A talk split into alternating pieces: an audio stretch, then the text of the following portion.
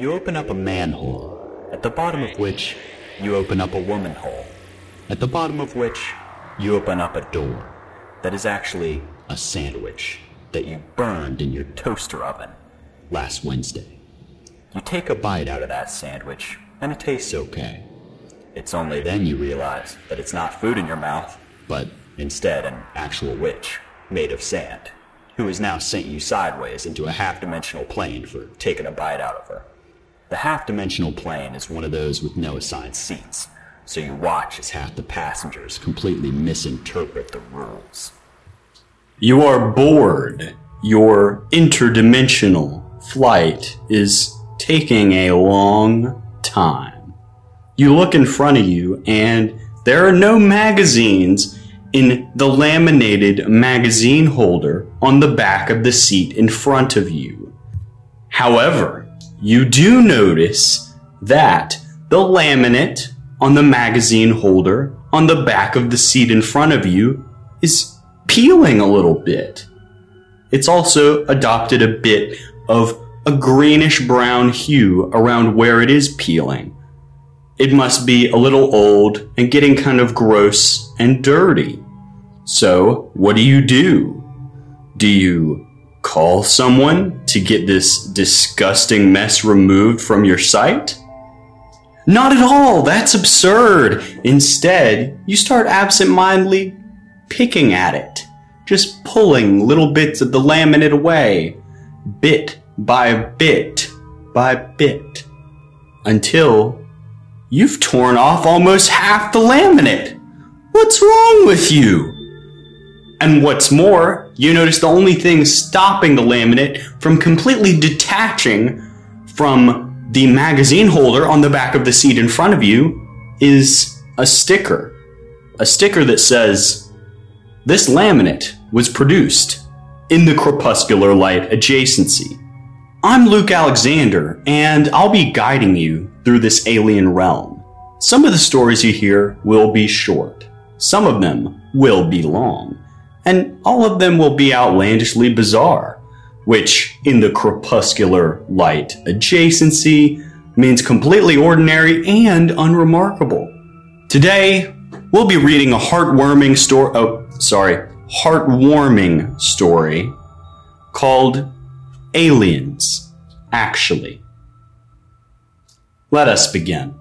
It was a sleepy spring afternoon in the bedroom of six year old twins, Polly and Robert. They were stuck in their twin beds. Twin beds here referring not only to the fact that they are twins, but that the beds themselves are also twins, as in twin beds. Double meaning. They were both playing with their holographic phones and their invisible virtual reality devices, where they were traveling across the eons of time to fantastical worlds. And then, a creak of the door to their bedroom brought them out of their fantastical splendor and back into their stuffed noses of reality. They were sick with fever, and someone was here to visit them. Grandpa Glockenspiel, their favorite grandfather, as he liked to say. Grandpa Glockenspiel was very old. Many said over his 210th year. His skin was saggy and decrepit, his eyes faded into almost oblivion with cataracts and were it not for his hover shoes, he would surely have been a lying blob on the floor. With great difficulty, Grandpa Glockenspiel scanned the room. He did not know where the twins were, and instead noticed an assortment of large stuffed animals. He addressed them as if they were the children. Why, hello there, children. How are you doing today? It's Grandpa, Grandpa Glockenspiel, as I like to say. Hmm. Polly turned her head. Grandpa, we're over here! Uh, what was that? Sorry, children, must have been the wind. Now, where was I? Oh, yes. I was just reading the holographic magazine. Did you children know that some people think the universe is made out of bits of yarn? Or was it string? No, no, no, no, it must be yarn. That's why us old folks are so known for our knitting. Knitting the fabric of reality. Ah? But what is the fabric of reality? Is it yarn? Is it silk? Maybe a nice polyester blend. Really, what I'm asking is do we have any way of knowing if the universe sheds microfibers, and if so, are we doing anything to offset the universe's carbon footprint? Polly rolled her eyes and turned to Robert. He's doing it again. Robert cleared the snot out of his nose with an invisible handkerchief, tossed it into an invisible trash bin, and then incinerated it with an invisible futuristic flame that would have looked really cool had it not been invisible. Then he spoke up, clearing his throat of its visible mucus. Grandpa! Grandpa! Over here! Grandpa Glockenspiel swiveled around like an old beaten office chair.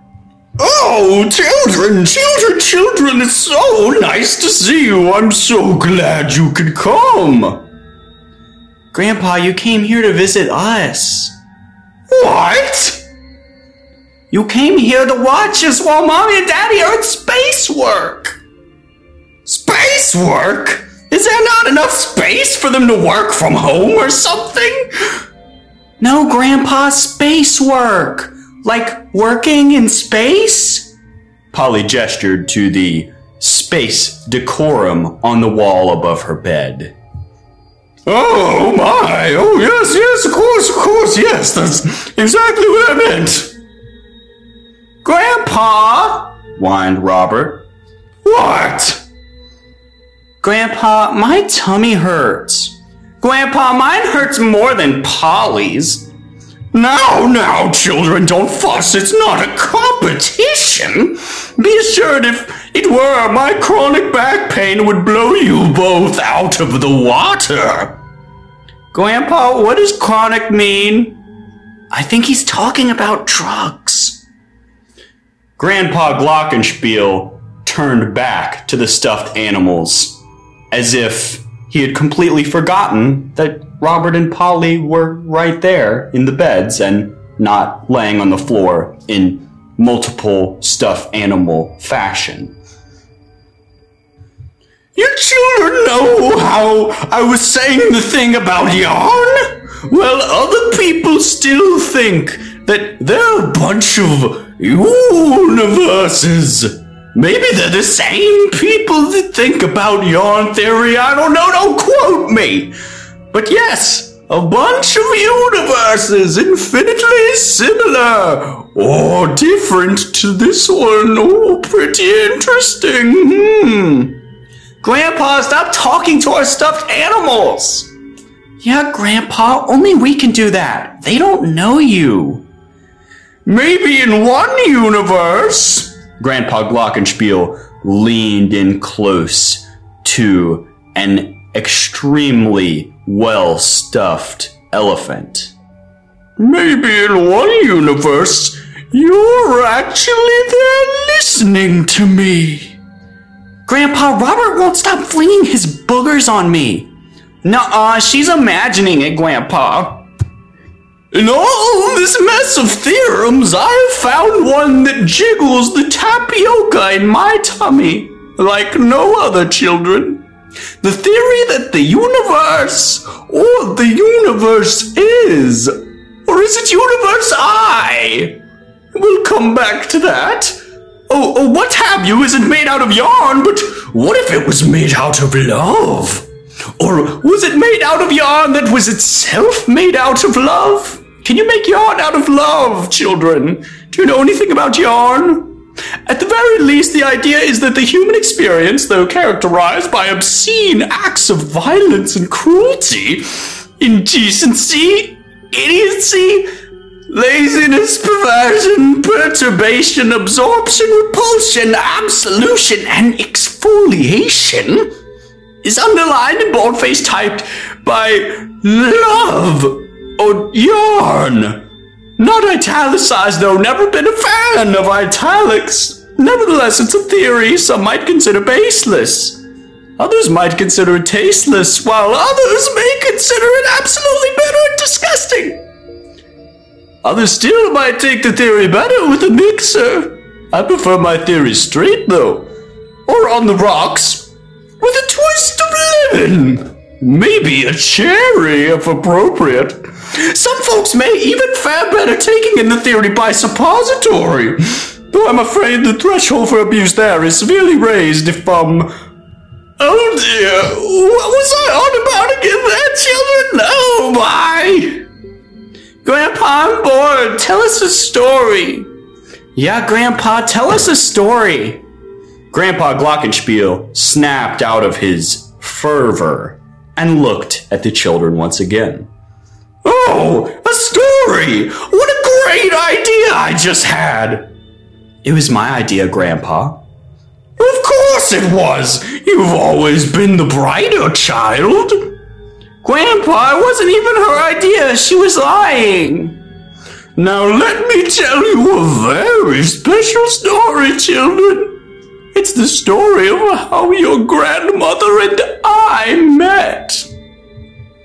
Oh, great. Is this going to be some long, drawn out adventure full of lovable characters and memorable quotes that we originally dismissed as being corny and gooey, but instead is full of excitement and adventure and journeys to all kinds of crazy places we can barely imagine? No, not at all. It's fairly brief and was during a time where nearly the entire world was locked in their homes, with an almost complete ban on outside human contact. No grand adventure at all. Sounds pretty boring, Grandpa. If you were lucky enough to be bored. so why was everyone stuck at home? Was it some sort of global outbreak? Like some sort of disease? Oh, self centered child, just thinking that because, I don't know, you're sick in bed? No, a disease locking down the entire world and threatening tons of human lives while thrusting inequities in everyone's face and pumping the general populace with enough anxiety and paranoia to make a crummy pie by emotional osmosis? No, that's absolutely preposterous. Oh, okay. It was aliens, actually. Aliens, Grandpa? Yes, aliens! Crazy, tiny little bloodthirsty aliens floating around in the air. Scarcely bigger than a fly. If you didn't look closely, you wouldn't even notice them. Except the neon purple ones, of course. Really hard to miss those. It all started many, many, many, many years ago in the messy studio apartment of a young man named Chet, one of my old college buddies. He was what some would call a walking catastrophe. A young Grandpa Glockenspiel in a full hazmat suit knocked on the door. Chet, who had just taken a moment to pick his nose and flick the booger across the room, paused. Ugh, coming, Filbert. Robert's voice interrupted the story. Filbert? But your name's Grandpa. My name is Filbert, and I am your grandpa. I'm not everyone's grandpa. I don't know about that. I bet you could be everybody's grandpa. Oh, okay. Grandpa Glockenspiel resumed the telling of the story with a bit of a twist. Filbert Glockenspiel knocked on the door. Chet took a moment to stop picking his nose and flicking the boogers.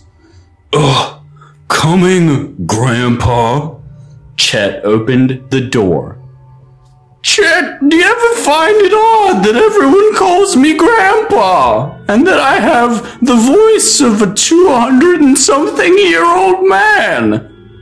Not at all, dude, not at all. I just kind of feel like you're everybody's grandpa. You know what I mean? Polly nodded in approval as the story continued. Filbert, also known as Grandpa, stripped off his hazmat suit and tossed it into the fireplace of the studio apartment. How many of these do we have left? Chet counts to seven on his fingers. I don't know, Gramps. Like 11? We're kind of low on kerosene, too. Who knew burning hazmat suits was so difficult? Am I right? Chet squinted at Filbert slash Grandpa. Dude, Grandpa, why is your face so flushed? You know that's one of the symptoms of alien infection. Grandpa sighed and stared at the ceiling, glassy eyed, but not from cataracts. Oh, it's not that. I just have a bunch of flies in my belly. Chet's eyes grew huge as he pulled out a sharpened wooden stake. Shit, man, I was worried it'd come to this. It's not butterflies, Gramps. You got a belly full of aliens, and you know what I've gotta do. Chet, put that down, you doofus. I'm talking about love. Dude, what? I met someone, or I caught a glance of someone. By pure chance of clumsiness, our butts brushed paths. The room got still, and it almost seemed like the lights dimmed to a dark pinkish purple hue. I was just walking to the studio apartment and I leaned down because I thought I saw a penny laying on the floor. But at that same point in time, pun not intended, someone was coming out of the apartment next to us. And their butt bumped right into my butt. You know, that butt touch told me everything I needed to know. Then afterwards, when she swung around all embarrassed, and through the thick see-through face windows of our hazmat suits, I saw what I can only say is the most beautiful woman I've ever attempted to lay my eyes upon. I knew it was love. Chet let out a long sigh, burp, and fart of relief and tossed the wooden stake aside. He brought Grandpa in for a deep, long, too long hug. Oh, thank God, Grandpa. I don't think I had it in me to cut you like a fish and cut all the aliens out of you. I couldn't even gut a fish like a fish, man, when I had to for biology. But, uh, let me clarify something. Where did you say she was coming from? Oh, it's the best part. She came from the apartment next door. Chet attempted to do a spit take, but because he wasn't drinking anything, just hawked up a bit of a loogie and then sucked it back down. Her? Grandpa, have you not heard her singing in the shower? If you can even call it that? What? Chet ushered Grandpa over to the far corner of the apartment. Okay, look, man. If you put your ear to this wall, right by this concerning patch of black fungus that I intend to completely ignore otherwise, but if you put your ear there and you hear water running through the walls because they're so terribly thin, you will hear her showering or flushing the toilet, but you know, showering. And when she showers, dude, oh man, The singing is so bad. It's so bad. It's like a bunch of knives going through your ear canals, man, I'm telling you. Hmm. Like knives going through your ear canals? Grandpa stood and thought, and then he realized that the singing that he had been hearing, that had been figuratively stabbing his ear canals while he was trying to sleep every night around 9 p.m., was this woman serenading herself tone deafly. So those are the dulcet tones that have haunted my dreams for the last two months. Oh man. You you like that? I I should have stabbed you while I had the excuse, dude. Shit. Grandpa Glockenspiel blinked his eyes and looked back at the stuffed animals in the bedroom. And then we sat on opposite ends of the room with our laptops on our laps, shopping online. And we had our phones in our hand, judging the cherry picked lives of people we'd hardly talked to or never even met. And we played the television on the 80th episode of a show we'd never paid attention to with every word said between each other. Brings a tear to my eye. Yes, those were the days enjoying what semblance of human contact in normal life would still had. So fortunate were we. So very fortunate. Not like you kids today with your neural linkage and your holographic gerbils and your fourth dimensional badminton and your swimming cars. Blah! Everybody said they would be flying cars, but no, no, that'd actually end up being swimming cars. Just get a boat. Grandpa, what's a boat? Grandpa Glockenspiel turned back to the children. Oh, wouldn't you like to know? So, Grandpa, was that the whole story? What story, Polly, my child? Uh, about you meeting Grandma in a hazmat suit. That wasn't your grandmother in the hazmat suit. It was just some woman. I think it was a woman. Honestly, could have easily been a man with a very high voice and very tone deaf ears. The short of it is, I realized I really needed to get with someone, so I went online and found this beautiful woman from Bolivia. And we spent months video chatting and making shit very uncomfortable. And then she said her father needed a kidney transplant after the aliens signed a very small peace treaty. And then she scammed me out of $40,000 and my left kidney.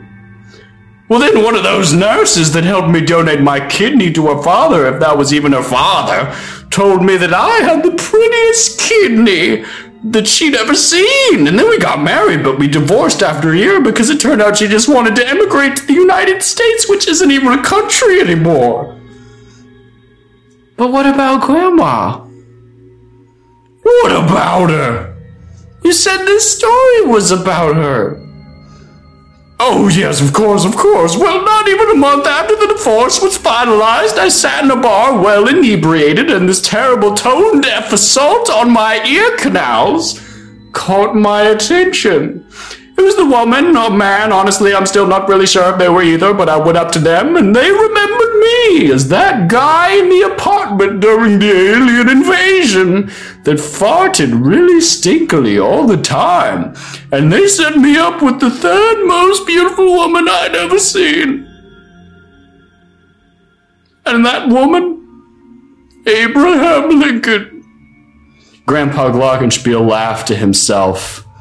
Polly and Robert gasped and then looked to each other and shook their heads. Grandpa, are you sure that woman wasn't Grandma and not Abraham Lincoln? That doesn't sound right. Grand mal seizure? I assure you I haven't had one of those myself, though I am very old. I'm quite fortunate. Yes, yes, of course it was your grandmother. All this time I just talked to the ambiguous person who I pumped butts with years before I might have just found the woman of my third best dream sooner. But, Grandpa, How do you even know they would have known, Grandma? How do you know it didn't all just work out the best way it could have? Indeed, child, maybe it did. You've got a point. Grandpa Glockenspiel turned back to the stuffed animals.